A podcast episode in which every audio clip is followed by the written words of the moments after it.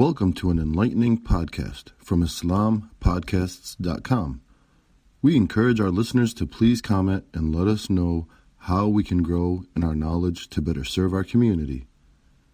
Please remind your family and friends to also visit IslamPodcasts.com for engaging discussions on current events, Islamic guidance, Quran, tafsir, seerah, and much more. Thank you for listening to this podcast. Podcasts on current events, Islamic guidance, Quran tafsir, and seerah are available at islampodcasts.com as well as on iTunes. Rate, review, and comment and let us know how we can grow in our knowledge to better serve our community. Please subscribe, share, and tell a friend about islampodcasts.com as well as rate, review of iTunes. Assalamu alaikum. We continue inshallah tonight the tafsir of Surah Al-Qalam which we started a couple of weeks ago. So I'll just do a quick reminder of what we have spoken about uh, in the last session where Allah Azza wa Jal says Bismillah ar-Rahman ar-Rahim نون والقلم وما يسطرون ما أنت بنعمة ربك بمجنون وإن لك لأجرا غير ممنون وإنك لعلى خلق عظيم. فستبصر ويبصرون بأيكم المفتون. إن ربك هو أعلم بمن ضل عن سبيله وهو أعلم بالمهتدين. Those are the first few seven ayat which talk about the fact that the kuffar in Mecca they used to call the Prophet ﷺ all types of names. One of these names which is mentioned in the surah is the Majnun, insane. They used to name the Prophet ﷺ and to call him insane and we talked about that at length. So I'm not going to repeat the whole issue, I'm just putting a, quick reminder of what we have said last time. Uh, so here in the surah, Allah Azza is making this statement that indeed Muhammad sallallahu alayhi wa sallam, you are not insane, you have the ni'mah of Allah wa Jal, and uh, you will have an unbounded, unlimited reward, and you indeed have a greatest character, وَإِنَّكَ لَعَلَى خُلُقٍ عَظِيمٍ And then Allah wa Jal concludes by saying, indeed, you will see and they will see. We will show you and we will show them who, who is actually insane. Who is the real insane? Is it you or is it them, the ones who are calling you the, these names? So we have talked about that and the Quran makes it very clear that this is uh, this accusation, this attack, this slander against the Prophet ﷺ does not stand. Now, in return, here comes the next portion of the surah, of the ayah. I'll read them, translate them, and then do the tafsir. It says, فَلَا تُطَعْ الْمُكَذِّبِينَ You should not obey those who reject the deen. Al-Mukaddib, Al-Mukaddib is the one who says that you are a liar. It's not the liar himself. These are liars. But on the contrary, they are claiming that this deen is a fabrication. They are not believing in you, so don't obey them. وَدُّوا لَوْ تُدْهِنُوا فَيُدْهِنُونَ They wish that you give them some soft skin, that you compromise, so they will compromise. They wish that you come down a little bit, they will come. And then, again, I will talk more at length about this. I talk to you something, or this brother said such and such and such. And I go to the other brother and say, you know that brother is doing. and trying to make this so-called fitna, this type of uh, problems between people. Manna'an al-khayr, the one who stops the good. Mu'tadil. Mu'tadil means aggressive. Athim, sinner, committing a sin. Utul. Utul, terrible person. Person who's terrible, absolutely intolerable. بعد ذلك on top of that he is son of a woodlark. He is bastard. He is illegal child. Zanim. And كان ذا مال وبنين because he has lots of money and wealth and children. إذا تتلى عليه آياتنا قال أساطير الأولين of Allah Azza wa Jal are recited in front of him he just claims oh those are just all the stories أساطير الأولين those are the next ayat which I will be talking about tonight inshallah this is the quick translation of the of the ayat that's literal translation as if we are reading in English. But let's look at what is going on here, what's at, at stake.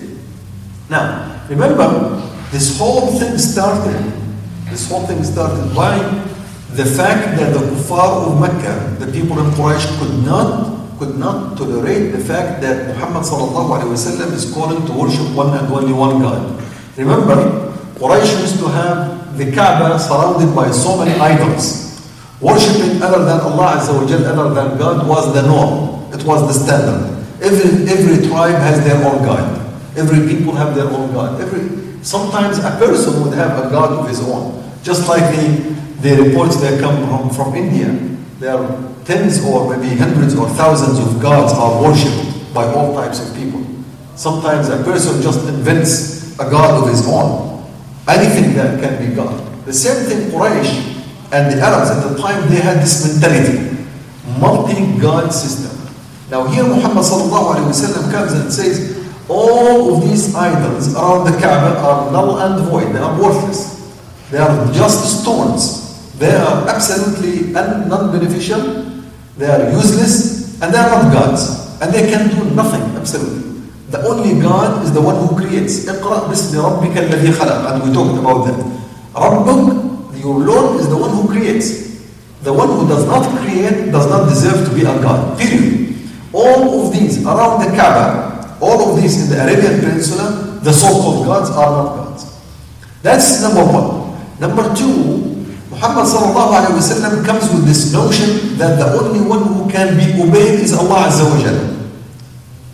If you want to obey someone to get your rules and regulations and your behavior, how do you conduct your behavior? What is halal? What's haram? What's legal? What's illegal? What's valid? What's invalid? What's good? What's bad? Allah Azza wa is the one who decides. I drink water, but I do not, do not drink khamr. I eat this type of food, but I do not eat that type of food. I dress this way, but I do not dress the other way. Allah Azza wa is the one who says that. Now, the people of Mecca, they don't like that. Why they don't like that? Because they have elites. They have people who have leadership. Those people of status, like Abu Jahl, like Abu Lahab, like Abu Sufyan, like Al-Walid bin al-Mughira, like Al-Mughira bin Shu'bah. Those guys, those big guys, they have prestige, they have status. People take their orders from them. Now Muhammad sallallahu alayhi wa sallam comes with a new thing. No, no. You take your order only from your Rabb. Allah Azza wa Jal. اقرأ باسم ربك الذي خلق. Your Rabb, your Lord is the Creator. Not any one of these. They don't like that. Therefore, they decide to say something about this man, about Muhammad sallallahu alayhi wa sallam. They try to character assassinate him, if you will. So-called character assassination. Character assassination means I give you bad labels. It doesn't matter whether you are good or bad, whether what you are saying is good or bad. I give you a bad label. Oh, this guy is crazy. The moment you start spreading rumor that this brother who is giving the tafsir tonight, he's crazy. No one is going to listen to me, no matter whatever I say.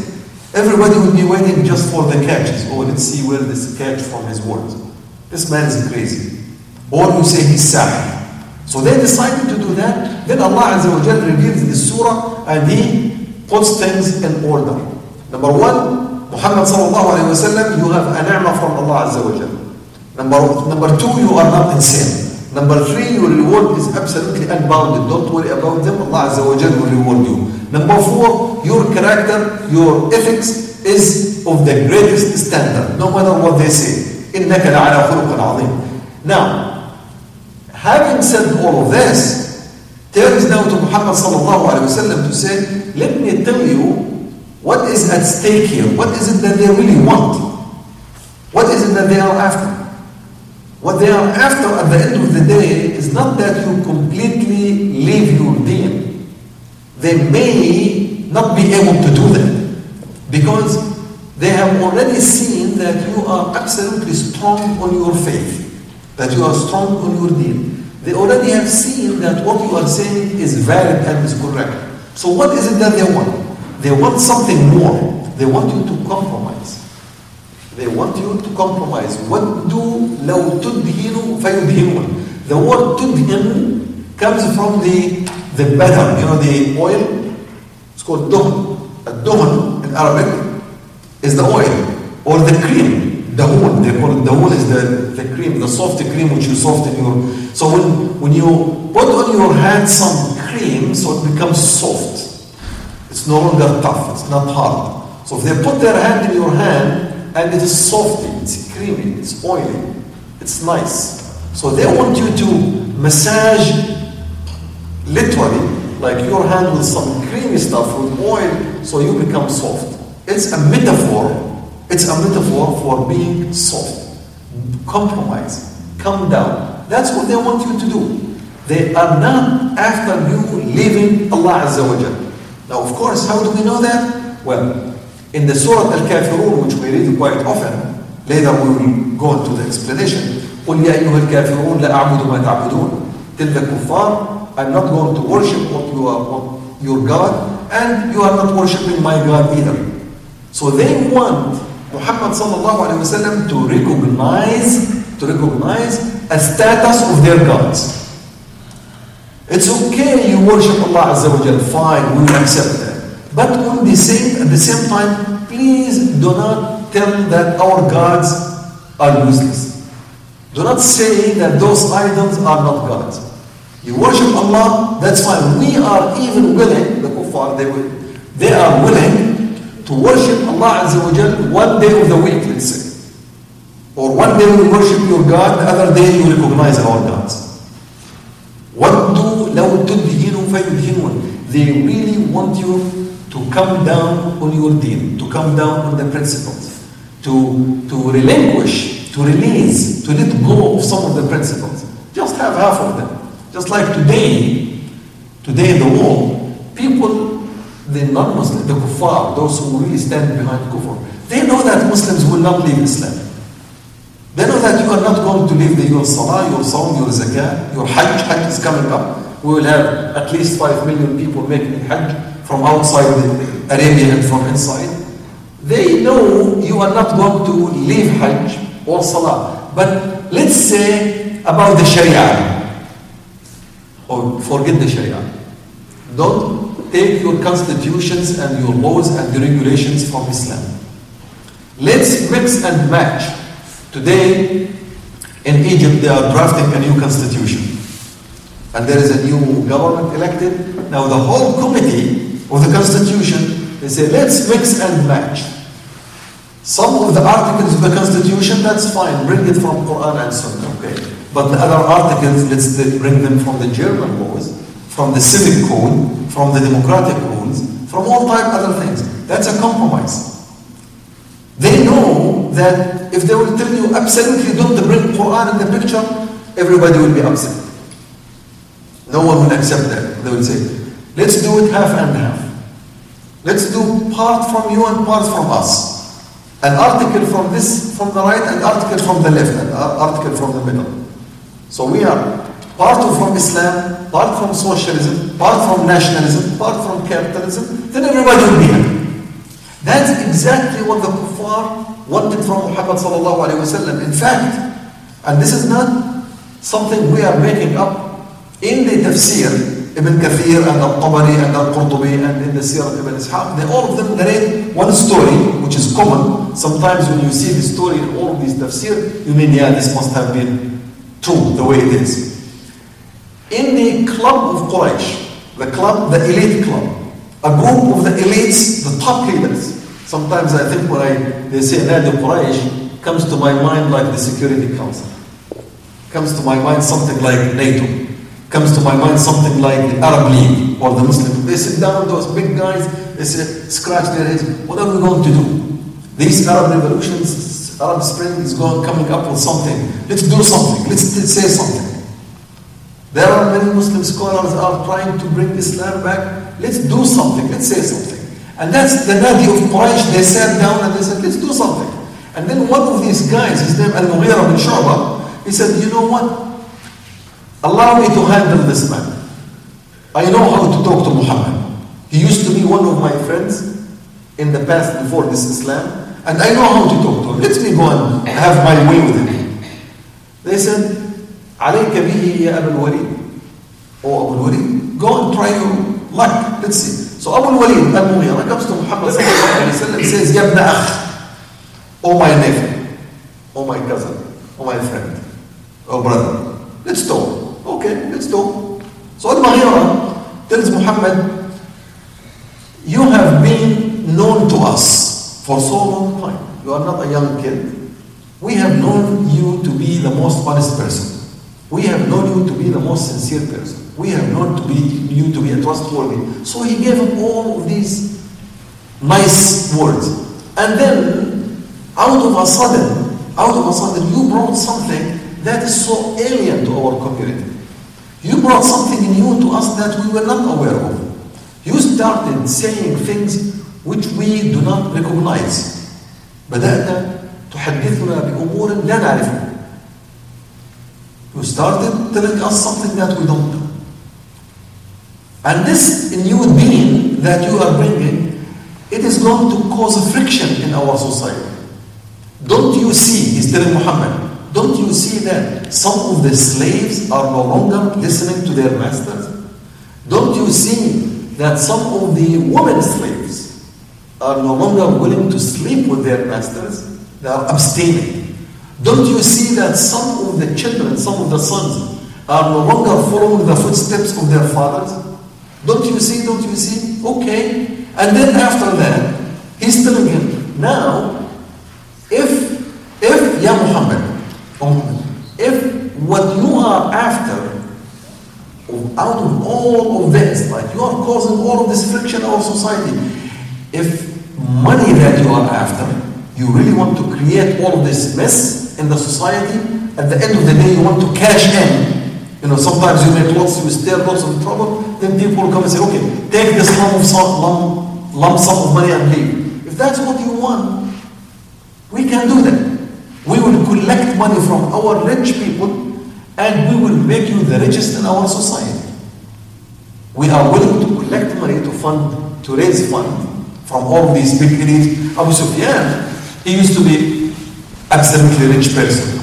We'll take money from Abu Sufyan, then we'll give it to. If what you are after is kingdom, kingship, you really want to be our king or our master, we have no problem. سودناك علينا. We will make you our master. If that's what you want. If you want the prestige, to be someone prominent, we will make your name the most prominent name in our society. We will do this. Everything you want, we can do that. And not only that, if you really are seeing some bad scenes in your dreams, if you get impacted or influenced by a jinni, by alien creatures, الجن إن أصابك مس من شيطان شيطان has got into you then we will find the best doctor the best person to cure you so choose whatever you want this is what they are telling him then Muhammad sallallahu alaihi wasallam of course he told him the story that look I'm not after money I'm not after wealth I'm not after power. I'm not after any of this. I want one thing. I want you to say one thing. If you do, if you say that, you you will be the kings of the Arabs and the and the non-Arabs and the Ajam.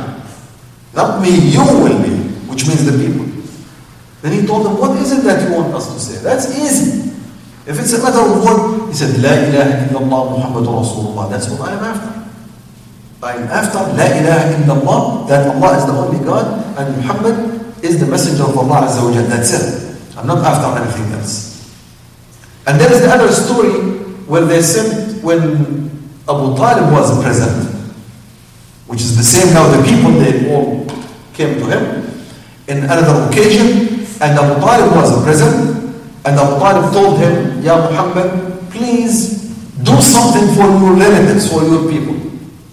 Make some compromise. Then we know the famous story where Muhammad sallallahu alaihi wasallam said, Wallahi ya am, by Allah my cousin, if they put, if they give me the sun in my right hand and the moon in my left hand, I will not let go of this deen. This is the deen of Allah Azza wa Jal, it's not mine. And here Allah Azza wa Jal is saying, وَدُّوا لَوْ تُدْهِنُوا They really are dying. They wish that you come a little bit soft. You just compromise a bit. Just give up some of your principles. But don't do that. ولا تطع المكذبين. He says, فلا تطع المكذبين. Do not obey those people who are denying you the right of being a prophet. Because that's the issue. They are مكذبين. After all, they are willing to make you a king. They are willing to make you rich. They are willing to give you the best wife, the best woman among them. They are willing to make you the most prominent name. They are willing to all of this, but they are denying you the right of being a prophet. مكذب, they are making takfir prophethood.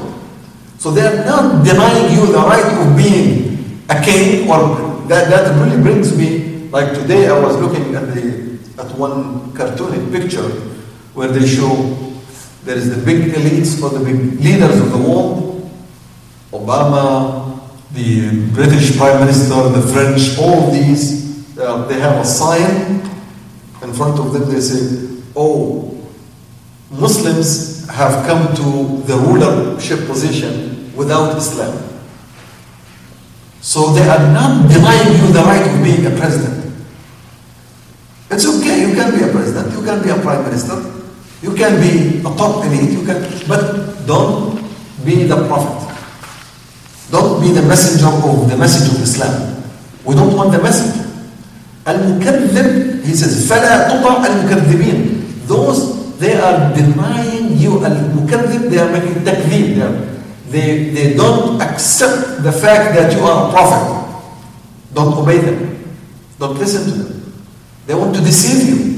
By all these offers they are giving to you, being a king, being powerful, being rich, being this, being that, being the president, being prime minister, being, being, being elite, they really want to deceive you. They want you to, to they want to, to bring you down from the position that Allah put you in. Allah gave you the highest character إنك لعلى خلق عظيم Allah gave you the absolutely unbounded أجر وإن لك الأجر غير ممنون Allah Azza wa Jal gave you the نعمة ما أنت بنعمة ربك بمجنون Allah gave you all of this They want you to bring you down from all of these positions that Allah Azza wa Jal put you in and they are denying the fact that you are a messenger and they are willing to give you all other things but the Prophet sallallahu alaihi wasallam he says no I'm not going to give up my prophethood or this Islam, the, the, the, the, essence of Islam, for anything in the world. For anything. And that I wish that those people who are sometimes in this game today, the so-called the rules or the game of democracy and the game of elections and the game of these, I wish they just think about this. What is it that you are gaining when you are giving up the main principle of Islam the fact that there is a message that came from Allah Azza wa Jal. The whole message. And not only that, here comes the second catch. Now Allah Azza wa Jal, for these ayat, they become a little bit hot, if you will. A little hot. Now, not only saying do not listen and obey those who deny you the messenger, Allah is giving them names. And He puts those labels so that Muhammad sallallahu or anyone in the footsteps of Muhammad sallallahu would never, would never accept to compromise with these. Who are they? The ones who are denying Muhammad sallallahu alayhi wasallam the prophethood. The ones who are denying this message of Islam. The ones who are denying this, this the, the, the fact that Allah is the one and only one ruler. The ones who are denying those issues the essence of Islam. The, the Islam meaning that we worship Allah and only Allah. By all means, that's what we are. Who are they? Ah, look at this description. Sometimes you say, please don't call names, don't make names. Look at the names that Allah Azza wa is saying. Those are, which you are not going to obey, those are their characteristics. Compared to the characteristic of Muhammad sallallahu alayhi wa sallam, إِنَّكَ لَعَلَى خُلُقٍ عَظِيمٍ He says, كُلَّ حَلَّافٍ they swear Allah. They don't care. they swear by all things in order to make their case because they are liars. They are fabricators. They make all types of oaths. Al-Hallaf, Hallaf, he is willing sometimes in, uh, there is a slogan or a proverb in, uh, in Arabic. They say, oh, someone like a thief, a thief or a liar, he was told at some point, make an oath. So that people will believe whatever he's saying. He says, Ijal Faraj. Oh, now I am okay. Because the moment he says, Wallahi, well, he can say, he's a liar. He can say, Meet Wallahi, million Wallahi. He doesn't care. He's halaf, he's a liar, which means he can swear by anything. They can make any oath. They can make any promise. You know, sometimes they promise. They say, just do this and I will make you whatever you want. I remember at the, there is in the history, at the verge of the last century, when the Ottoman state was collapsing, and one of the Arabs, they were revolting against the Islam uh, Caliphate, the Khilafah in Istanbul. And the British, when they were dealing with him, this was Sharif Hussein, the grand, great grandfather of the current king of Jordan, they made him an oath because he said, Oh, I'm not going to revolt against the Khalifa in Istanbul and dismantle this Khilafah. They said, Don't worry, we will make you the Khalifa. Will you go against that Khalifa in Istanbul? You will be the Khalifa of the Muslims who, after all, the Khilafah will be maintained. And they gave him all the promises and they wrote him documents and etc. And the moment he revolted against the Ottomans and the Ottomans were kicked out from Arabia, then they told him, You are out too. But you swore. You made an oath. Who cares? These people, as the Quran says, وَلَا تُطَعْ كُلَّ حَلَّافٍ They make all types of promises and oaths and swears. Don't listen. They, the fact that they denied you prophethood, and that is the biggest lie ever. That's the biggest, the biggest crime. From this time on, do not obey anyone who swears and makes an oath and promises, no matter what. Because if he was truthful, he would have accepted you as a prophet in the first place. This is the first characteristic of them, halaf. They make all types of swears and oaths and promises, but they are all lies.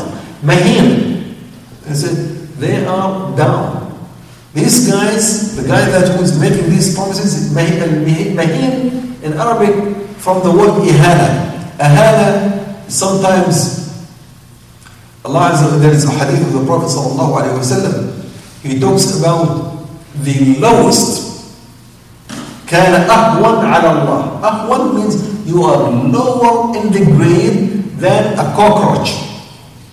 Because there, the cockroach will step on him on it by your foot. But then al-mahin is someone when, when Allah Azza wa Jal says mahin, I'm not the one who's giving the name. When Allah Azza wa Jal says this is a mahin, mahin means very low grade. Allah calls also about the uh, the the person how Allah Azza wa Jal makes person أولم يرى الإنسان أنا خلقناه من ماء خلقناه من ماء مهين the person, the creation of people, the way the, the, the woman and the man they, they get married, and then this liquid that comes out from the man, which eventually has the sperm, it is mahin.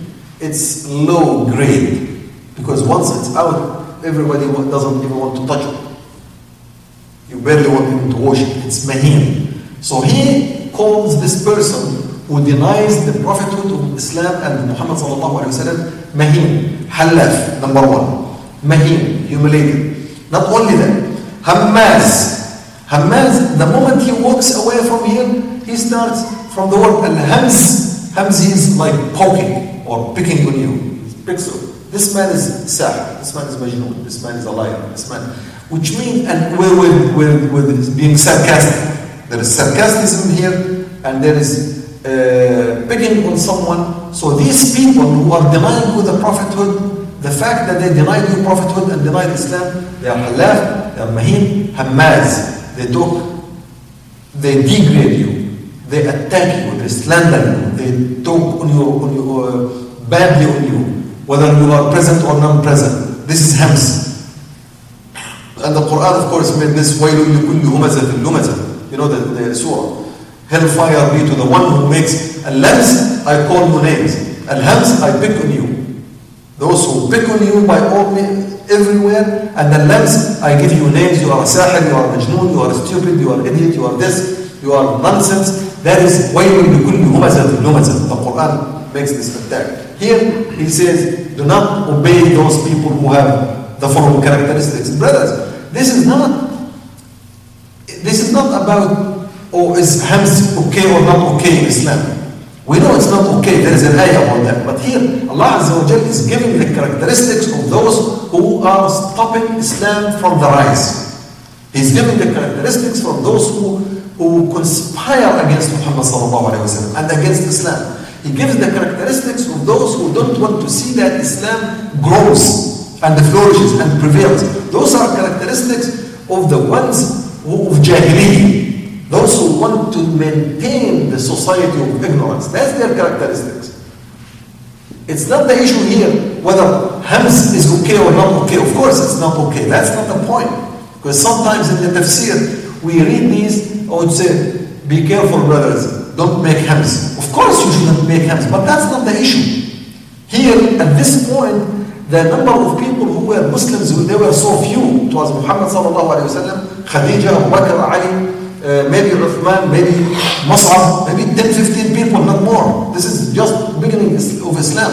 Allah Azza wa Jal is giving the characteristics of the society and the people who stand against the progress of Islam, against the rise of Islam. Those who try to stop and block Islam from being implemented, from being propagated, from the dawah of being disseminated. That is the characteristics which we have to understand the nature of the enemy of Islam, the nature of the one who tries to put Islam down, the one who denies this Islam, the right of Islam to exist. The nature of those who deny the Prophet ﷺ his right of being a prophet, of being a messenger of Allah. Those who deny the fact, that's their characteristics.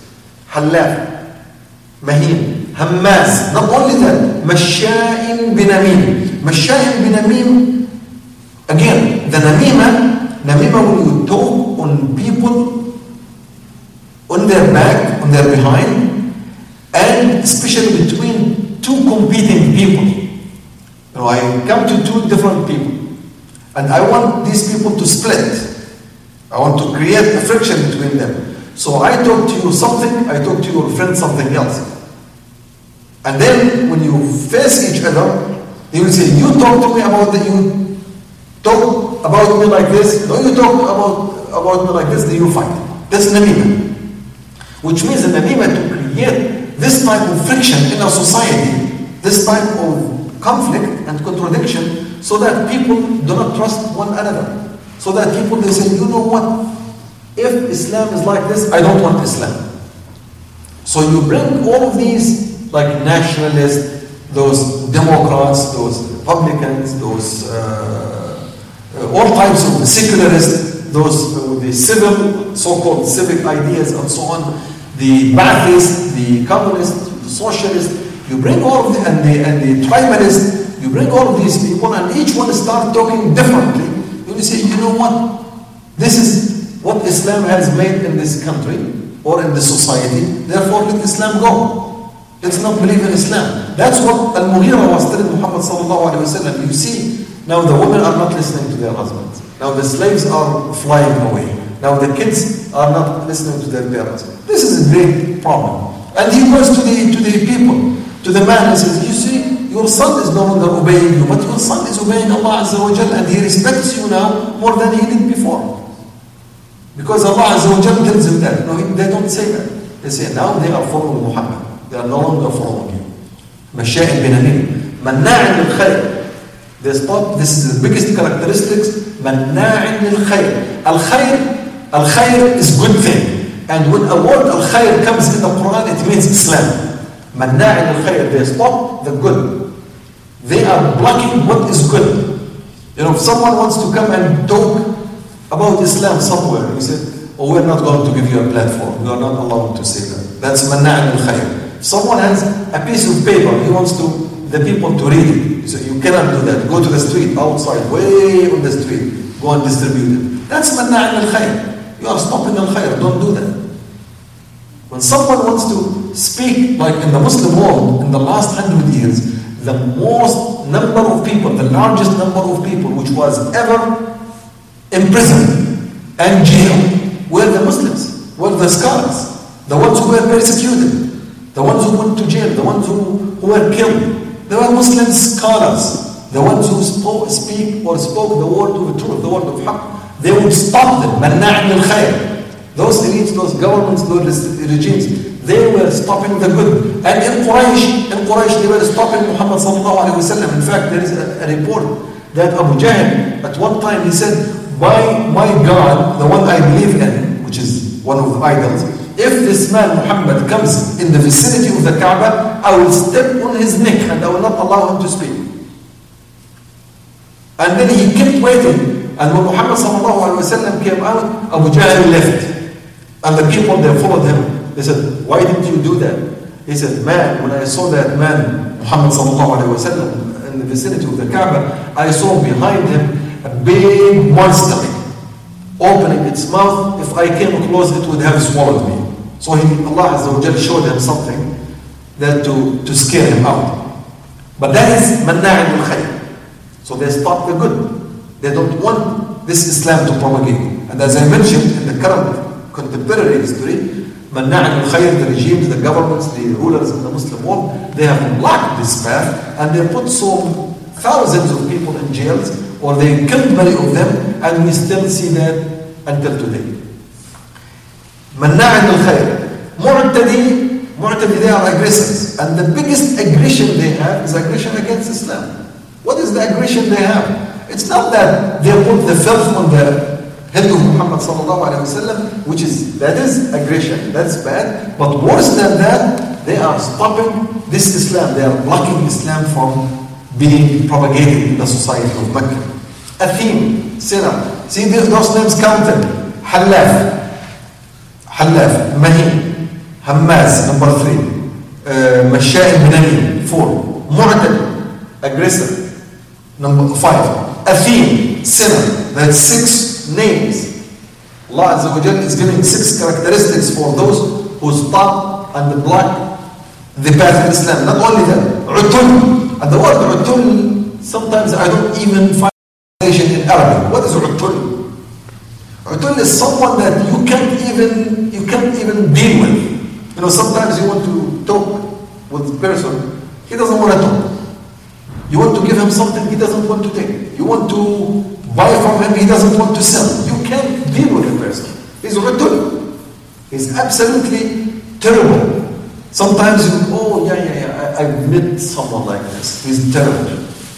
He's absolutely uh, intolerant. I cannot tolerate it. He cannot be tolerated. He's bad. He's absolutely bad. So they are bad. Those who stop Islam from the rise, they are bad by the, by the, by the virtue of the Quran. بعد ذلك and on top of that some of them you find them zanim zanim they don't even they are illegal you know illegal son zanim means he comes as a result of zina that zanim means the son of zina so some of those people in our particular this is particular in fact Al-Walid bin al-Mughira Al-Walid bin al-Mughira when he heard this, somebody said, the Quran is calling you, is actually talking about you. He went to his mother and he asked her mother. He told her, the Quran doesn't lie. This man, Muhammad sallallahu doesn't lie. And he's calling me Zaki. You better tell me the truth or I will kill you. He told to, to, to his mother. His mother told him, you are not the son of your father. You are not the son of your father. He used to be called Al-Walid bin Mughira. From that time on, they used to call him Al-Walid. Just Al-Walid. They wouldn't even say Al-Walid bin Mughira. Now, the, because the Quran, when the Quran uses the word, although it's an insult, but it carries fact. Now, the point here, sometimes you say, these words are in the Quran. You know, quite often you will come and describe a person who committed treason. You say, this is traitor. You know, the one who signed treaty with the Jews in Palestine to give Palestine to the Jews. Signed a treaty accepting Israel to be in Palestine, in Al-Quds and other places. You say this is treason. And the one who did that is a traitor. You will find some Muslims, oh brothers, don't call names. You can't call people names. But look what the Quran does. This is Quran. Quran gave nine different names for those who try to stop Islam. Now, the ones who stop this Islam from growth, from being implemented, the Sharia from being the rule of the land, those who who try to dilute the minds and the mentalities of the Muslims so that Muslims do not call for Islam, this is what the Quran calls them. حلاف مهين هماز مشاء بنميم مناع للخير معتدي أثيم عتل زمين all these things this is the Quran so the Quran does not shy away from the truth إن الله لا يستحيي من الحق Allah does not shy away from الحق this is the حق so the idea here this idea that when Allah Azza is telling Muhammad sallallahu this is what they are conspiring against this is what the kuffar are doing and this is what you are supposed to do. You are supposed to be Muhammad the Prophet, Muhammad the Messenger, Muhammad the carrier of Islam, Muhammad the carrier of Da'wah. You cannot compromise, you cannot give in, and you cannot obey them. Do not obey. And see the word obey, when they talk about Gandhi, they say Gandhi brought the issue of civil disobedience. Gandhi is the promoter of civil disobedience. And they made a movie about him. And they made books. And they gave him Nobel Prize. And they gave... Look, Islam right from the very beginning, the first surah in the Quran, Surah Iqra, which we talked about here. At the end, Allah says, كَلَّا لَا تُطَعْهُ كَلَّا لَا تُطَعْهُ Do not obey. The word تطع from طاعة, obedience. Do not obey. And do not obey who? Do not obey Abu Jahl. Who is Abu Jahl? Abu Jahl, if someone tells him no, he would chop his head off. Abu Jahl is like Bashar. Al-Assad, it's like Qaddafi, it's like Hosni Mubarak, like all of these. They don't tolerate anyone to tell them no. If you tell them no, you are gone. You go to jail, you get killed, you get persecuted. That was Abu Jahl. And Allah Azza wa Jalla is telling Muhammad sallallahu alayhi wa sallam, do not obey Abu Jahl. Do not obey al-mukaththibin who deny Islam the right to exist, Islam the right, deny Islam the right to rule, uh, the, the Sharia the right to be the, the law of the land. Do not obey them. ولا تطع كل حلاف and do not obey any of them not in total but each and every individual by name those who do that do not obey that is the greatest civil disobedience or I will quote, forget the word civil greatest disobedient disobedience type of practice that Allah Azza installed in the Quran. That's the method the greatest method that humanity ever came to know and eventually they started saying Gandhi was the father of civil disobedience and they praise him a lot but Islam was before that. And Muhammad sallallahu wasallam did it before. Because that is the first step to dismantle corruption is when you deny the corruption the right to be obeyed.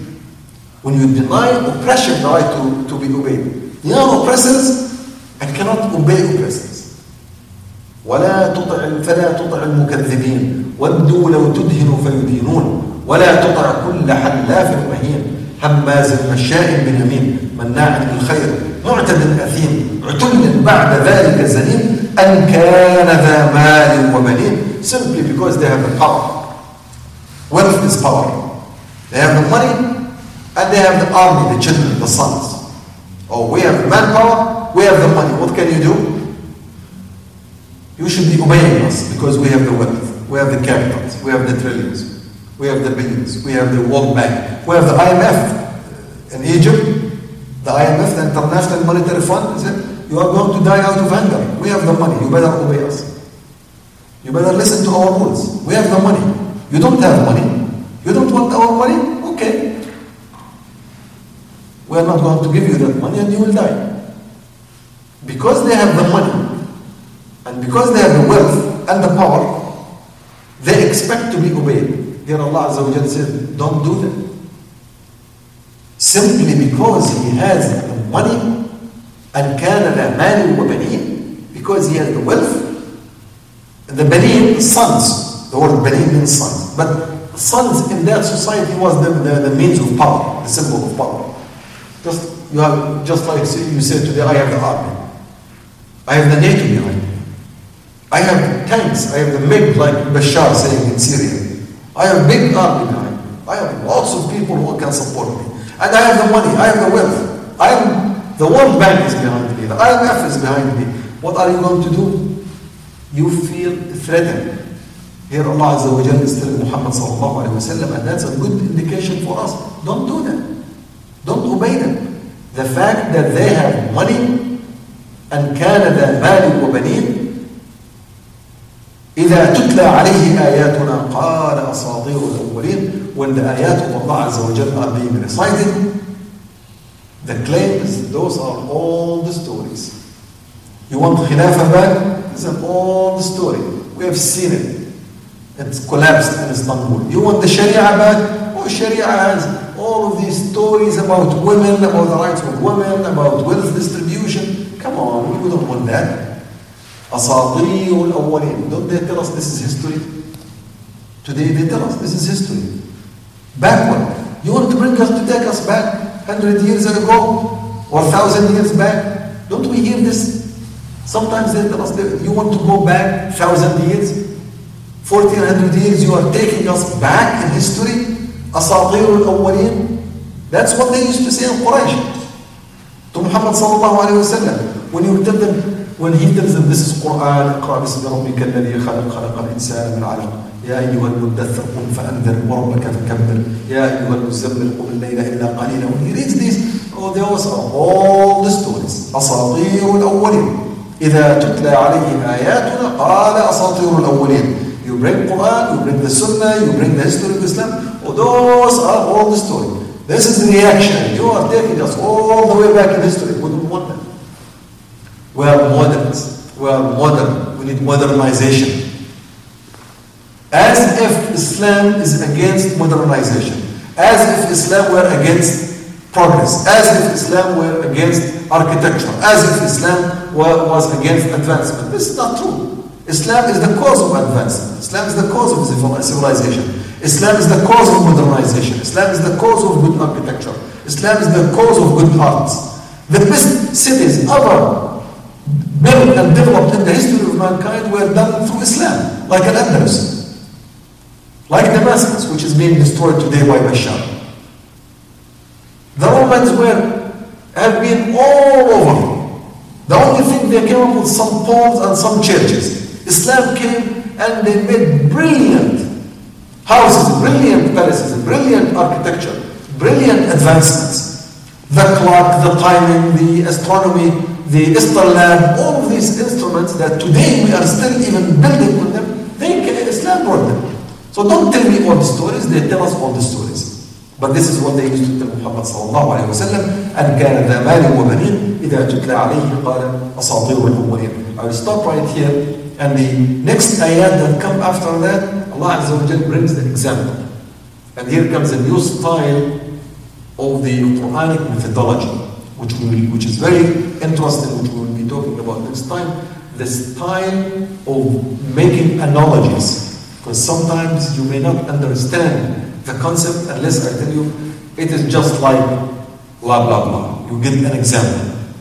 Some analogy, something that makes sense to the little kid or to the older man or to the young person.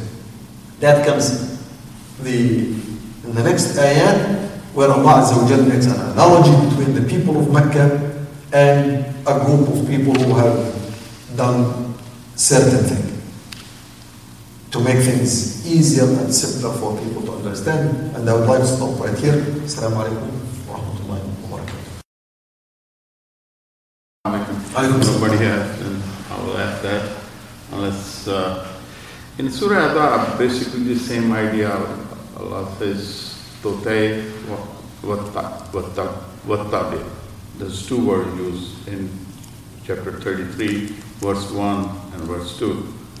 Uh, this is the same concept, you know, that they, they were, the Prophet was saying, don't follow them. Oh, in Surah Al-Ahzab, Ya. Yes. Yes. yes. Question is, what is, because we know that the the kuffar and the, Allah actually gives addresses the munafiqeen wa kafirin. Yes. And if you look at the context of that verse, we know how Surah Ahzab happened and what was the in the fifth Hijri when all the and many things happened and all the NATO of that time got together Yes. and they, that's what Idab means, Hizb and Idab. And all they, they got together and say, okay, let's finish that. This is the time. And Allah at that time when the if situation was there, the, the, the marriage of the Prophet uh, with the uh, Umm al-Mu'min, uh, Zainab was the issue.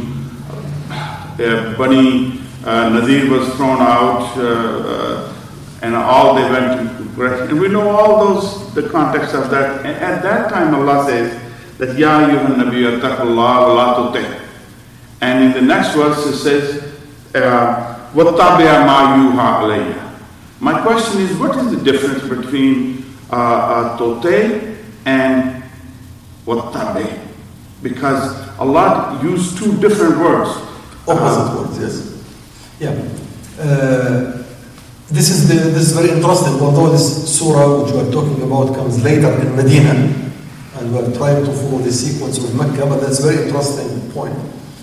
Uh, there are two points which, before I get to point number one, in the first surah Al-Qalam, he says, وَلَا تُطَعَ الْمُكَذِّبِينَ those who deny you the right of prophethood and they deny Islam altogether. Because that was the case in Mecca. Now in Medina, the challenge of the Prophet ﷺ was not al mukaththibin or the kuffar. The challenge was al munafiqin, uh, the, the hypocrites. So in, in Surah Al-Ahzab, which is in Medina, he directs him to the to the real enemy. He says, وَلَا تُطَعْ يَا أَيُّهَا النَّبِيُّ اتَّقِ اللَّهِ O you Prophet, اتَّقِ اللَّهِ Have taqwa of Allah Azza wa Sometimes when I tell someone here, اتَّقِ اللَّهِ, you get mad. So, oh, you're telling me اتَّقِ اللَّهِ, what am I doing? And Allah is telling Muhammad sallallahu alayhi wa sallam, اتَّقِ اللَّهِ وَلَا تُطَعْ الْمُنَافِقِينَ The munafiqs, the hypocrites were the challenged. They were the real enemy. They were the enemy from within. They were the enemy from within. So on one side, make sure you don't give your ear to the hypocrites. Those who really want Islam to be down from within.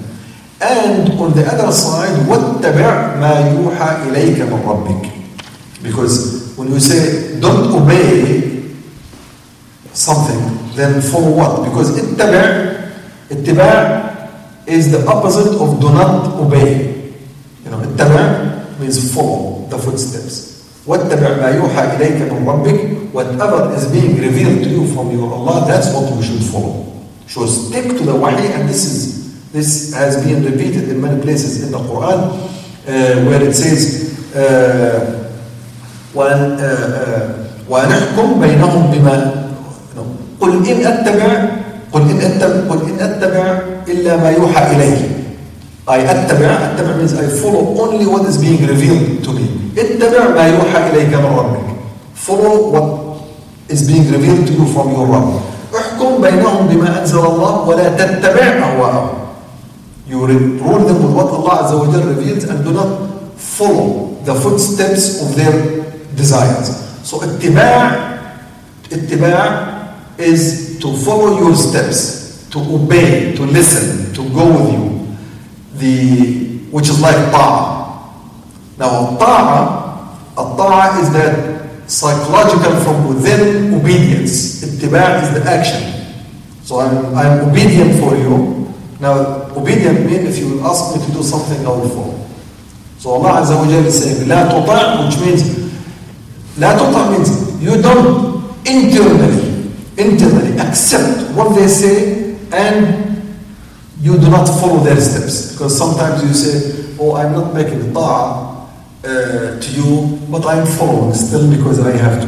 There's no, You don't make ta'ah, and when it comes to ittiba' you follow this. So I'm not going to obey you, but I'm following that. that. So that's the, the, the opposing meanings here. On one side, make sure you don't make ta'ah to X, and when it comes to following, the only thing you follow is from Allah Azza wa Jalla. لا تطع المنافقين واتبع ما يوحى إليك من ربك and that is in Surah Al-Ahzab because the whole issue is, was uh, as you mentioned about Zainab the Prophet ﷺ was to be married to Zainab and the munafiqeen they used to say oh now he is going to marry his the wife of his son, adopted son. And they will make lots of rumors about you. And then Allah Azza wa Jalla says, don't listen to them. Just don't give them your ear. Follow what Allah Azza wa Jalla is telling you. Allah is saying, uh, and in the, in, the, in the next ayah, He says, وَتُبْدِي وَتُخْفِي فِي نَفْسِكَ وَاللَّهُ مُبْدِي And you are trying to hide in yourself whatever Allah Azza wa Jalla wants to be, to be out in the open. So make sure you follow what Allah Azza wa Jalla is telling you, no matter what, and you don't obey those munafiqeen. Okay? But that's very interesting to see in, in Mecca. In Mecca, the mukaththibeen is the enemy. In Medina, we're the munafiqeen. Sometimes you say, today, our worry today is not really the munafiqeen from within, although they are. They, they have an impact, but the real big worry is the those who oppose Islam altogether right outright. Outright, they say, we don't, like, look at this example. Today, the Security Council made a resolution to go into Mali. Because in northern Mali, there are some Muslim groups who are doing something, taking over in the north of Mali. They are not in complete control, but they are there. And it's not a state. These are few separated groups. Or they take a resolution, they want to go and stop that because they, they call it terrorism, fundamentalism, Qaeda, whatsoever. The whole Security Council want to go and fight a small groups of people who don't even have an impact. Whereas in Syria, there is a whole regime that is using its aircrafts, its tanks, its cannons, its heavy military, and threatening with chemical weapons to destroy whole nations. And they keep saying, we don't know who's the right guy or who's the, the who's the bad guy, who's the good guy. We are still not in a position to take a stand. Just think of that. This is when you talk about the real, real threat and the, the enemy that really wants to stop Islam and doesn't like to see Islam on the rise. That, that is the situation which was in Mecca.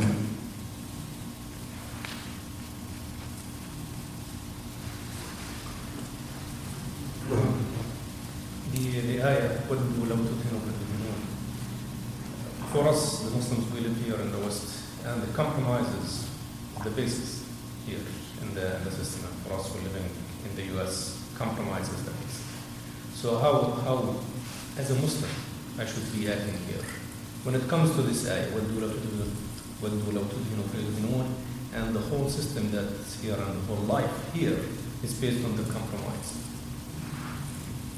and especially for you know for uh, for all Muslims, whether regardless of the regardless of the age, youth, uh, adults, parents, how do I go and manage that? Uh, this is a tough question. The uh, main difficulty of the question sometimes is really to when to understand what issues are being compromised. Uh, and the, the problem comes in the dilution of issues. So sometimes, like, let me sidetrack a little bit. Uh, a riba, a riba usually is haram. And then, when you somebody wants you to compromise on riba, knowing that it's haram, it becomes obvious whether you want to compromise or not. Okay, but the problem becomes serious when someone brings to you, no, this riba is not haram. Okay? He puts it in a manner that it no longer carries the issue of haram, so you are not compromising. Because you are doing something halal. Like in the uh, latest episode in Egypt, that, oh, the loan we are getting from IMF is not riba. Riba is haram, you know, but this is not riba. This is something else. It's called service of the, uh, of the loan. They are given service charges. So service charges are nothing. That's the delusion of ideas. It becomes, it makes it so difficult for people. Sometimes they would say, they would think, once this delusion comes in, that, oh, we are not compromising. Well, this is Islam. We are still doing our things as right as possible. Uh, but that is even more dangerous than the compromise because, uh, as I mentioned, someone will come and say, "Oh, people, you cannot pray five times a day. We will allow you three times only." Then no one will. Everybody will say, "No, I can't do that. I have to pray my five times." Well, like in the hijab hijab which was in France, uh, they said the hijab is you are not allowed to wear hijab in the schools or in public in, in things which are controlled by the by the government. In governmental institutions, you are not allowed to wear hijab if you are employee or student or teacher. Okay. Now, some women they said that's haram. We cannot compromise in that. I would rather stay at home or leave rather than taking off my hijab. That's obvious. Now, they're not obvious, they start saying, no, actually, you may not do that because uh, if you shave your head altogether, then your hair is not visible and that is not haram. That is deception. That's deception. Or some scholars, they come and say, hijab is not a fard in these cases. So you are not compromising. You are okay. That becomes a problem. But the, the issue when once you realize what is, what is not Islamic, what is that it is not Islamic, that's where the catch here, I think in the US and in the West, the people, they really have to understand their Islam very well. So we know what is, the, what are the principles which, which cannot be compromised. That those are Islam. And like the issues of riba, the issues of uh, this so-called political process. Political process, oh, I better be part of the Democratic or Republican or this party or that so that we, uh, we maintain our integrity. So that is an issue which the people have to understand. Where is the, where is the border between Islam and non-Islam? You cannot, uh, and then it becomes obvious that Muslims should not compromise on that. Should Muslim, according to this ayah, a Muslim cannot come down on his principles, not a single principle. Because Islam is a whole. You cannot divide Islam. You say, I take part and leave part. You can't do that. It's not allowed. Uh, but the, as I mentioned, the greatest problem is really the understanding of Islam as is, uh, without delusion. The delusion is our greatest problem in the West and in the Muslim world all over, where people, uh, like in the Muslim world, I used to teach in a university. All of the girls they say we are wearing hijab. What's the hijab? They have the scarf on their head. That's not a hijab. Scarf and they have uh, tight blue jeans and uh, blouses. That's not hijab. But they think somebody told them that's all you have to do. And when I talk to many, he said, that's our hijab. That's what Islam wants us to do and we are doing it. He said, no, no, that's not the hijab. Islam wants you to be covered from the neck all the way down with fluffy clothes, with, with a jilbab. That's the hijab. And the head dress is part of it. Head dress is not the only thing. But they think somebody told them, somehow injected in their minds that this is hijab, and they're not compromising. Just to cover the head. Just to cover the head. And that's not hijab. cover the body. That's only one portion of what is what's the fard. The fard is the whole body. And this blue jeans and the blouse and the shirt, that's not a hijab. Would, would you say that the period of the Prophet ﷺ, that 13 years in Mecca, uh, I'm not saying you compromise at all, I'm not saying that, but I'm- saying, look at the wisdom. The Prophet all he was doing was dawah in Mecca. Whenever there was a, a time that came, he was less uh, strict on establishing those things. People were praying at home. Uh, Masajid was not. So some of the ruling was there, but they were not being practiced. I, I'm simply saying, as a Muslim, we are making a big mistake. We want to establish the, the ritual first, and not reach out and give a dawah to the non-Muslims. And this is the biggest mistake, I think. If we are in America, if we want to survive here, and, and we want to be a power, we want to be a, a, a entity to be reckoned with, uh, have some value, then we better start reaching out to the other people. Let the indigenous uh, uh, uh, people get into the fold of Islam. For the time being, I'm not saying I, Allah knows, uh, I, I, I don't know, but our scholar, they should have some very clear instruction for uh, uh, the people. What are the are those rituals is very fundamentally important to me, or I at this point I simply reach out to as many people as possible, bring them to the fold of Islam, have a strong, build a base, and then you you stand for your things. Otherwise, uh, I think we will not be very successful. And this is exactly what is happening in our own countries even.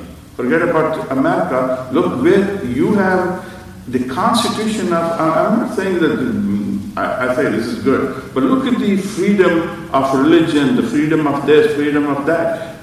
That you have here, I don't see back home when I go there. I mean, people absolutely, they are very strict. Oh, you don't have a topi, you don't have a beard in certain length, well, you're not this, this. And, like I say, the and Allah clearly says in the Quran, Ya amanu la wa awliya. And we do not do anything without them. I mean, look at the Muslim Ummah as a whole. Which country, I mean, I, use this, the verses uh, that uh, Surah Qalam we are reading, Surah Ahzab we are reading, Surah Nur we read, all those things, Allah very clearly says that, look, you, this, this is Allah's commandment. And actually, when in Surah Ahzab, actually, that's what I said, look at the parallel of our government. Munafiqeen is the munafiq is the one who says something, but he does something different. We, as a Muslim ruler, they say that they are Muslim, but their actions are un-Islamic. So why you don't think that they are not munafiq? And we are facing this problem all over the. In America, I think we should uh, uh, be very active in dawah. And if we are not going to do it, we are not going to survive. Yeah, I think you are right. It's, um, but it's very important to understand what type of, what are the ideas to carry in the da'wah, what are the principles. That we, the Muslims, we have to understand our principles so we can convey them. Because sometimes we give uh, a wrong da'wah. We, we give the wrong principles. The Prophet ﷺ, Allah Azza wa told him right from the very beginning what are the main principles that he has to focus on and to stick to so that his da'wah will be will be influential and will have will have its uh, its correct impact. And that that's part of the thing we are lack, we are lacking. Besides, we are focusing on our rituals, and our masajid, we are making our masajid more beautiful, larger, which is alhamdulillah, that's good. But we are not stepping out to say what our Islam versus what. Islam versus what. There is there are lots of fallacies outside that Islam tackles that we have to to come out in the economy, in the finances, in the social illnesses, in the political illnesses. Uh, we know for sure from Islamic perspective this whole like the election is coming up. Know, what this whole election, this whole government structure, this whole political system, which is based on the, it's based or rooted in the fact that man is the god of his own. that man is the god. People are the god. People are the rulers. And then uh, we act as if we are part of it. We love that. We support this. We go. But Islam, uh, the Muslims here, they should come out and say, look, the whole fact, whether it's Obama or Romney or who, it's, that's not the point. The point is the, the foundation upon which they base their rule. What is it that they're based, based, they base their rule on? Don't you read in Surah Yusuf, when Yusuf alayhi salam, when his when the, when the guys in the prison, they asked him the question. And he said, okay, you want my answer? Let me tell you something before I give you the answer. يا صاحبي السجن أرباب متفرقون خير أم الله واحد قهار ما تعبدون من دون الله إلا أسماء سميتموها أنتم وآباؤكم ما أنزل الله بها من سلطان All things that you are worshipping other than Allah are just names you are making them. You are making giving the name Democrats, Republicans, democracy, civil code. You are giving these names. ما أنزل الله بها من سلطان إن الحكم إلا لله. The حكم belongs to Allah. أمر أن لا تعبدوا إلا إياه. He ordered that you worship only Allah. ذلك الدين القيم. This is the دين القيم. That's one great opportunity for Muslims to come out and say, what is it? The cause of illness and the root of illness in this society and in other societies. That's a principle. That's Allah Azza wa Jalla told Muhammad sallallahu alayhi wa sallam in the Quran in Surah Yusuf. When it comes to the finances, we say, you made all your economic system circulates around, around one principle, which is riba. I hear Alan Greenspan, the previous uh, chairman of the Federal Reserve, saying that the biggest power of our political economy is that we have one parameter to tune, which is the interest rate. We tune the interest rate, we raise it or lower it down, and we make the whole economic system either grow or shrink. Man, you made your entire economic system around the principle which Allah Azza wa Jalla calls it, calls it the root of all evils. الذين يأكلون الربا لا يقومون إلا كما يقوم الذي يتخبطه الشيطان من المس. Those who eat riba, they are just like the one who has been hit by a shaitan. The shaitan hits him and he moves right and left. He, he, he's out of balance. This is something that the Muslims have to come out and say, no, wait. and the social illnesses. In this country, HIV, sexually transmitted diseases, AIDS, drugs, all of these, all of these social diseases are based on the fact that they do not respect the integrity of man versus woman relationship. A woman can go half naked or naked in the street. A man can have sex with woman or the woman with a man without any restrictions, irrespective. Alcohol. You can drink as long as you are 18 years old, uh, old or, uh, or beyond. Your problem, don't drink and drive, but it's okay to drink. Come on. All of these are social illnesses which are based on problems that Islam has principles on. And we come out and say, oh, we want to, to build some social clubs, clinics in order to, to help uh, rehabilitate some of the people on drugs. And this is, this is ridiculous. Islam has the basic drugs is haram and alcohol is haram and gambling is haram and sexual activities outside marriage is haram. Those are, and you can come up and say, look, what the heck are you doing? That's that's what da'wah is about. You, Sheikh, you, you that and then you drifted from that point. Look at the, the Hazrat Yusuf he was a, a Muslim and the, the king of that time was not a Muslim, but he worked with him because he wanted to have a better good in the long run. Allah the Almighty said, Ya, Ya Ahl al-Kitab, ta'alu ila kalimatin su'ain bayna wa. If we stick to this point alone, I cannot eliminate all the other social evils like this. You have to have a focus, uh, number one priorities. If we're going to take 100 issues, all the social issues first, we are going to be the loser. If we bring the people to Allah, simply ask them to come to Allah, that this is common between. Don't say the Father, the Son, and the Holy Ghost, but come to that Allah the Almighty is the creator and the sustainer of this universe. Once you bring the people into this platform, because Allah is giving you a model, why we don't Yeah. do that? Well, see, the Quran, in the Quran, all of these, like the social illnesses, they are pinpoint. You cannot solve them. We know the only way to solve social illnesses is to come up to worship Allah. But the Quran methodology, which we are talking about here, at the in Mecca, before Muhammad was able to solve anything, it was pinpointing issues. Like a riba, a riba the Prophet did not solve it in Mecca. Could he? The only time he solved it after the conquest of Mecca. But while he was in Mecca, in Surah Al-Rum, He just pointed a finger at الربا. الربا الربا is bad. In Surah Al-Rum, it says, وَمَا آتَيْتُمْ الرِّبَا لِيَرْبُوا فِي أَمْوَالِ النَّاسِ فَلَا يَرْبُوا عِنْدَ اللَّهِ This riba that you are using, that Allah Azza doesn't like. The Prophet ﷺ did not resolve in Mecca the issue of burying children alive. The kuffar continued to bury their da- daughters. But Al-Quran, he pinpointed the issue. He says, that is your problem. And that's not, that's the problem because you don't believe in Allah Azza wa Jal. وإذا الموءودة سئلت بأي ذنب قتلت.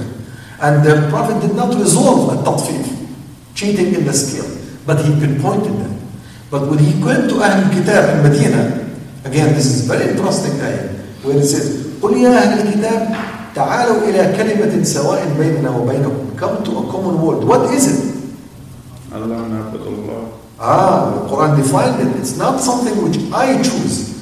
ألا نعبد إلا الله. Number one, we worship only Allah. ولا يتخذ بعضنا بعضا أربابا من دون الله. And we do not take one another from among us. We become the arbab of one another. Like we are the gods of our own. See, the point here, in fact, because quite often I see this ayah used with the, so with the interfaith dialogue people. Say, Subhanallah, they, they never finish the ayah. They just use the first one. تعالوا إلى كلمة سواء بيننا وبين Come to a common word between us. Which means come let's have a common ground. That's not common ground. The Quran is not saying that. It says let's come and recognize a base upon which we build the next step of talk. Number one, Allah is the only God we worship.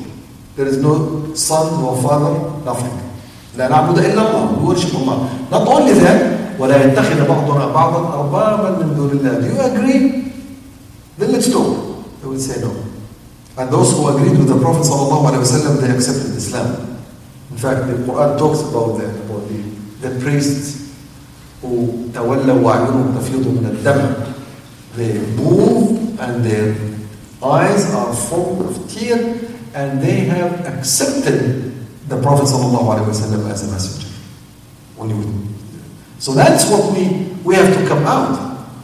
I, I agree, yes, the Muslims have to come out, but we have to use the Quranic methodology. You don't fight people, I don't fight people. I don't say you have to do that or else. That's what the, the Quran says. أفأنت تكون على الناس وكيلا You think that you will be the responsible for all these people? All you have to do, just say what you have to say and forget the, the rest. وما عليك إلا البلاغ. Just say what you are told. You don't push it on the throats of the people. You do not force the people to take it. But some, but say it. Say the truth. Say الحق. Say الحق. If somebody asks me, what is the main problem? Why do we have people on drugs? Because the people were not told that drugs are haram and illegal by the one who created them. The one who created them. He is the one who's going to say that. And therefore, the fact that the society does not believe in Allah and believe in individualism, of course, as individualism, everybody says, ask anyone in this country, they will tell you, I have tried the drug at least once. I tried. Why? Because he doesn't have this sultan from within, this authority. The authority from within that tells him there is someone who can tell you what you can try, what you cannot try. Which is not you or your desire or your colleague or your peer. This whole concept of arbab dunillah. My peer is a god. Peer pressure is a god. Uh, role models, Michael Jackson, Elvis Presley, all of these they died out of drugs. They're role models. Football players, role models, arbab. Those are arbab, role models. They call them role model, role model arbab. In fact, if you really want to translate what a role model is, in this case it's arbab. Because it's someone that you follow his steps. How many arbab you have in this country? Everybody has millions of them. Everybody has so many arbabs besides Al-Hawa, besides his own. And that's what the whole issue. Now, can we as Muslims come out in the society and say, this is what we stand for? That's a challenge. That's what you know, that's a challenge. It's not how much I can defend myself. Because that's not what the Prophet was worried about. Because Allah Azza wa Jal told them, look, إِنَّكَ لَعَلَى خُلُقٍ عَظِيمٍ Forget it. You have great, you have great character. Don't even bother. Try to tell them I'm not a liar. Don't do that. They are the deniers and don't obey them. So have your, I mean, f- your point your own fingers at them. ولا حلاف مهين هماز مشاء بنميم مناع للخير معتدي أثيم عتل زميل man nine names look how big the offense is he gave him ammunition that could last him that lasted him for the rest of his life against them, those enemies Uh, I want to rephrase the question uh, the brother wanted to ask, I guess. Uh, I think he was pointing to one aspect of the Muslim life in the Western world. One, uh, one question, one dilemma we always face. He was talking about Yusuf alayhi salam working with the king in Surah, Surah Yusuf, which is a very, very common thing which comes to a person's mind in the Western world, Europe and America. How do I participate in the pro- political process? And on the other hand, we see Muhammad sallallahu alaihi wasallam in Makkah. He was being given authority, and he rejected it. He was being made the king, and he said no. He kept out of the process.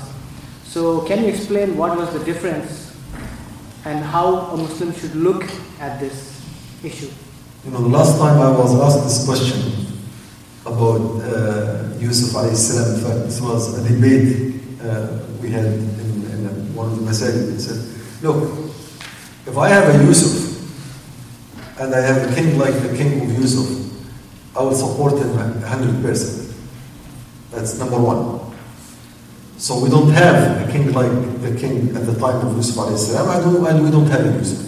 Number one. Number two, Yusuf alayhi salam, when he asked the king, number one, he first he cleared all. He did not come out from the jail except to the condition that he wants to be in charge. اجعلني على خزائن الأرض. He says على خزائن means I am totally in charge of the food distribution. And he is in charge of the food distribution in order to resolve a problem. So he's in charge, not the king. The king has no rules. In fact, the rules at the time that was done by the priest or the, the temple, Yusuf salam was overriding them and he got in conflict with the temple because they wanted to distribute the wheat based on their rules. And Yusuf said, no, this is my rule. So he did his one.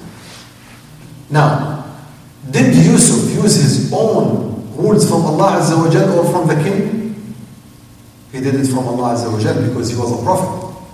How do we know that? Because the Quran says, ما كان ليوسف أن يأخذ أخاه في دين الملك.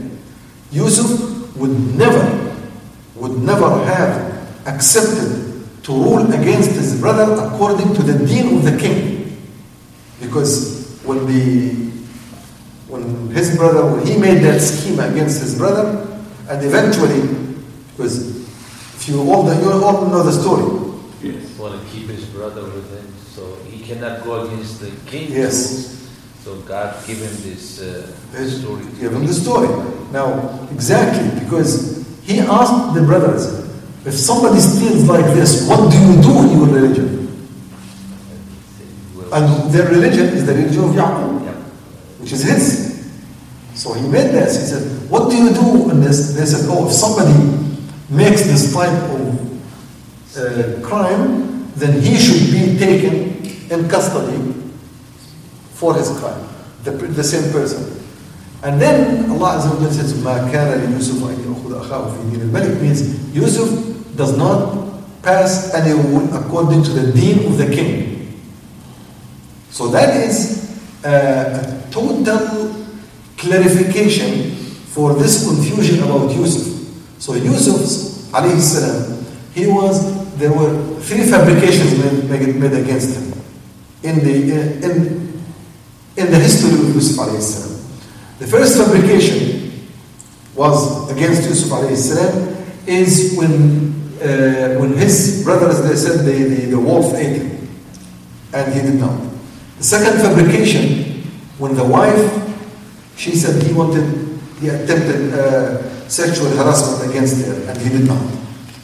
And the third fabrication against Yusuf, which is being done by our Muslim brothers today, that he participated in the, in the, uh, in the system of the king. He did not. He had maintained his own system, his own deen, and he implemented his own rules from Allah Azza wa Jal, despite the deen of the king, with the proof of the ayah which I just recited. So Yusuf salam is the most lied upon. They lied all over. From that time, and Allah Azza cleared him all the way, and he cleared him even today in the Quran. So Yusuf salam is not the good example that they bring about participation. So if uh, somebody will, uh, will assume the role of uh, the director of the treasury in the US government, and he will say, oh, all the treasury, all the money which I will uh, issue I will be based on gold, I will not use riba at all, I will use only the rules from Islam. Please, God bless him. I will be the first to support him. That's, uh, but that's not the case. That, is, that has never been the case, not even in the Muslim world. Not even in the Muslim world. When somebody becomes a prime minister for the king in Jordan, even if he's the top Islamic scholar, whoever, he implements the rules of the king.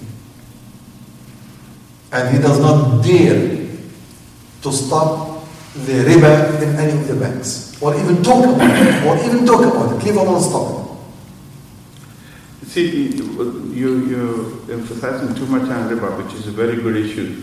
But my point is, unless a Muslim ummah as Because it's not controversial.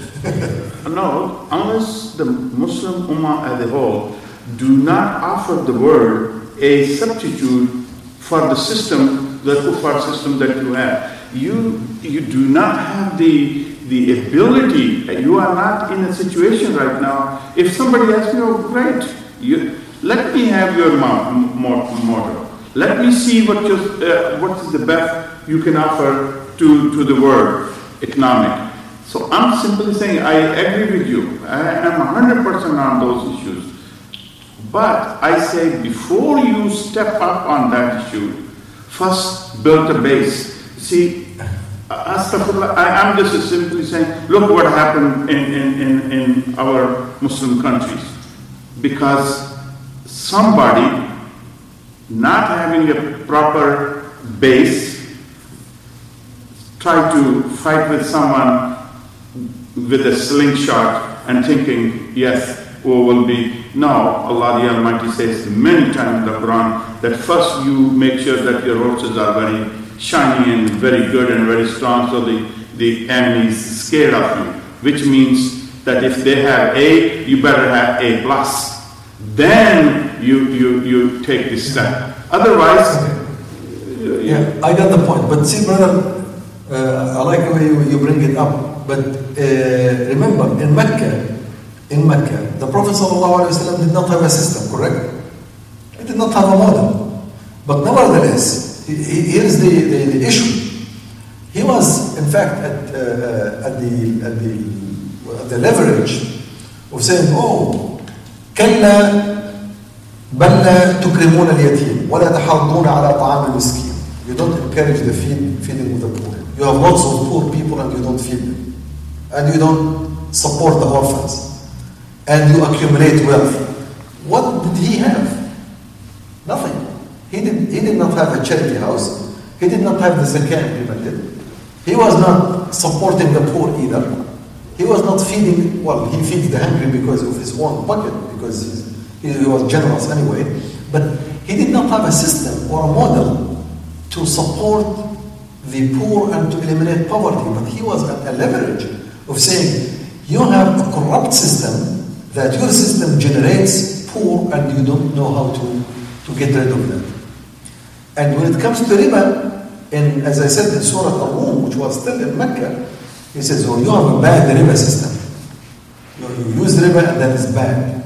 That's not good. But he doesn't have a system or a model. Now, in the last century,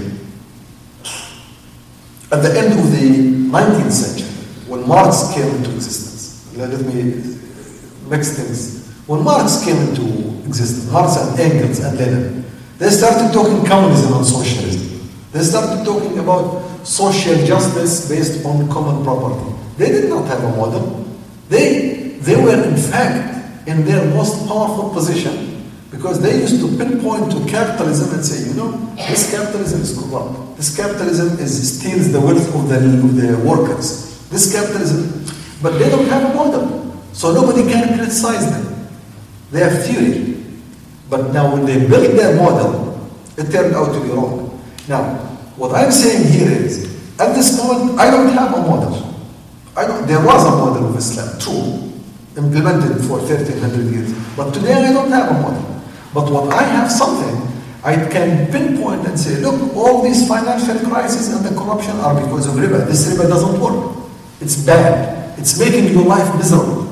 It is making the life of the average person in continuous fear of losing a job and not being able to pay mortgage and to lose his car and therefore to lose his wife and kids. And it did, it did happen. So pinpointing the issues and the illnesses based on Islam is a valid approach of the Quran. Even before the model. When we have our model, our challenge becomes greater. Now we have to prove that our model is better once we have it implemented. So now, at this moment, I can take the back seat and uh, say, oh, from without even doing anything, you know, this is wrong. Those social diseases are because of the sexual interactions without any limitations. That's bad. Nobody can talk to, nobody can argue against that with me. Because nobody can tell me, oh, your system is as bad. I tell them, oh, my system is not implemented yet. Wait and see. Wait and see. Allow me to rule, and then I will show you. Allow me to take charge of the of the society. Sayyid Qutb in his in, in, he, he made very good points.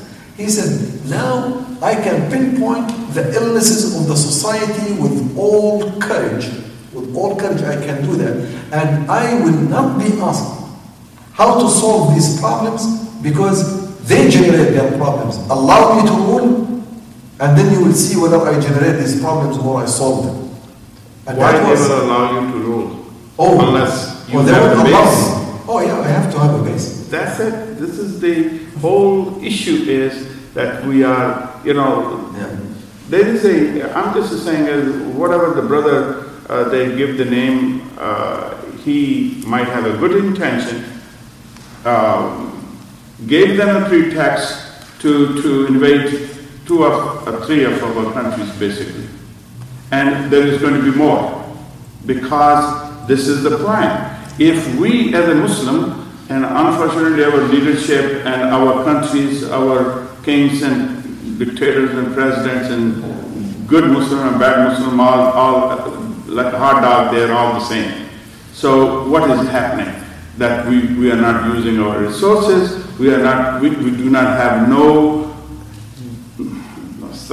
This, this, this, this movie that whoever made, look at the, how many destruction we did. And since I'm a little bit involved in Dawa, I see the calls coming very negative. Before it was very positive calls because that had an effect on that.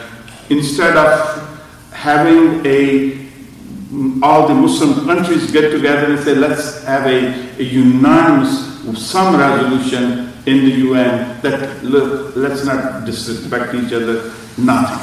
Brother, brother, brother, I think your point is well taken. Uh, uh, we definitely need the model. We need the system. We don't have it now. It's unfortunate. We lost it. But that means that means that the Muslim Ummah and the Muslim brothers and the Muslim activists they should work harder than ever Yeah. stronger than ever to build that model. And that's what we have been saying all along for the last 50 or 60 years. We have to build the system of Islam, re-establish it, put it so that we can provide the solutions. Now, as we are doing that, in the process of building that system, in the process of making it happen, you have to always take this ammunition, as the Quran does, in order to show that what exists, what currently exists, does not live up to the standards of Islam. Because sometimes, if you want to make a change, even in your own home, if that's something that's bad, it's good, why are you going to change it? Unless it is something there is a defect, you show the effect, you show the problem, you show that your approach is better, then there is no need to change. So that's the, the Islamic approach. The Islamic approach or the Quranic approach is what you currently have in the society is ill, and this is the reason. And what I am trying to build does not have that illness, and this is the proof. So the building the model, building the system is a must, is a fard. In fact, it's not only uh, like like fard of salah. It's like the fard of the aqidah, it's the fard of the iman. It's equivalent to the iman. It's not even because sometimes you skip a prayer, you say, "Oh, may Allah forgive me, may Allah give me rahmah." Oh, I will, oh, I will, I will make over for it. I will make up for it. But the issue of building the Islamic model, the Islamic system, the Islamic rules, this is not something you can make up for. This is something even harder, it's even more important because every moment passes without the Islamic model, without the Islamic system, without the Islamic rules, you are losing. You are losing ability to make da'wah. You are losing ability to show the people the reality. You are losing men, you are losing women, you are losing honor, you are losing lives, you are losing buildings, you are losing money, you are losing everything. Every moment that passes on the world without Islam being implemented, without the system of Islam being intact, like the one that the Prophet did, you will continue to have the riba in charge. You will continue to have the social individualism in charge. You will continue to have the political pluralism in charge. You will continue to have wars. You will continue to have all types of racism, all types of poverty. Man, you name it. We know that. And that's why it is a must to continue working for that and for everybody to get involved. And our problem has been not the fact that people understand that it has to be done, the problem has been very few people who are working to re-establish the Islamic system and to put it back in practice. Very few people who want to do that. Many people, they just want to do their prayers and they will, they will be done with it. I remember, let me conclude with this short story because well, it's getting late. I was given this khutbah at the MCC, you remember the time of the MCC. And uh, one of the brothers who used to used to sit with me after the khutbah, and he used to like that, from Bosnia. His name is Khalil, probably you know him. And every time I talk to Khalil, he says, brother, I am happy. I have my factory in Chicago, close to the MCC. I close it at the time of the prayer or Jumu'ah. I come and pray, I'm okay. Alhamdulillah. But what about Islam? What about the model? What about the system? He says, brother, you do it. You are good enough. And there are good brothers. But I'm happy with my what I am doing. Okay, Alhamdulillah. He was good brother. One day, I was coming rushing to the to give a khutbah. So I'm coming to the MCC, and he was waiting at the parking spot of the imam because there's a parking spot for the imam. So when he saw me coming out, he was so happy. He said, Oh brother, Alhamdulillah, you are the khatib today, so I can talk to you. What is it? He said, I want you to talk about the issue of Bosnia, because Bosnia was being hit at that time during the Yugoslavia disintegration, and there was big massacres, like today in Syria. Okay. What's the issue? He said, we need to raise funds for the fighters of the Mujahideen in Bosnia so that, because the Serbs are attacking us all over. I told him, that, I'm sorry, brother, but today my khutbah is about Salah. I'm talking about Salah today. I'm not, that's my, but he said, you brother, always you talk about some uh, political issues and other things. He said, but today I'm talking about Salah. And on purpose I mentioned it. And I still remember when I went to the, to the uh, minbar, I changed my whole khutbah. And I talked about this story that people start getting involved in the issue of real da'wah and building Islam only when they get personally, when they are personally here. And that is all. And that's all. And in the last few years, and I mentioned in fact the name of Brother Khalil, he was in front of me. He said, in the last few years, I stressed very much on one of the brothers to participate, to be involved, and he was happy with the prayer. And today he knows that prayer is not enough. Today he knows prayer is not enough. Which I agree with him, it's not enough. We have to, all of us stand up and rise to get so that no more Bosnia in the Muslim world will happen. But unfortunately, today it's Bosnia. Tomorrow will be Afghanistan, then it will be Iraq, then it will be Palestine, then, then, then. And it did happen. And to, today it's Syria, and tomorrow it's Jordan, and the day after it's Morocco, and after that it's going to be Myanmar, and Myanmar, uh, then Malaysia, then, then, of course, it's going to happen. You don't have your system of protection, you don't have your shield, you will be destroyed all over. And it doesn't help. It doesn't help that you wake up and you start being involved and active only when you are personally hit, because it's too late. It's too late. So that's the, the idea is the problem, the real problem is that Muslims until today, they do not realize that it's it has been time, long time ago, that everybody should have been actively involved in rebuilding the Islamic system for all types of reasons. For is reason number one, this is Allah our Rabb. Number two, this is our da'wah, we need to show the people the model. Number three, there are many problems you have to resolve. And you keep counting and counting and counting, you will never finish counting. It's, it's overdue. It's long overdue. And you know that we have been in this for a long time. Okay. Thank you for listening to this podcast. Podcasts on current events, Islamic guidance, Quran tafsir, and Sirah are available at islampodcasts.com as well as on iTunes. Rate, review, and comment and let us know how we can grow in our knowledge to better serve our community. Please subscribe, share, and tell a friend about islampodcasts.com.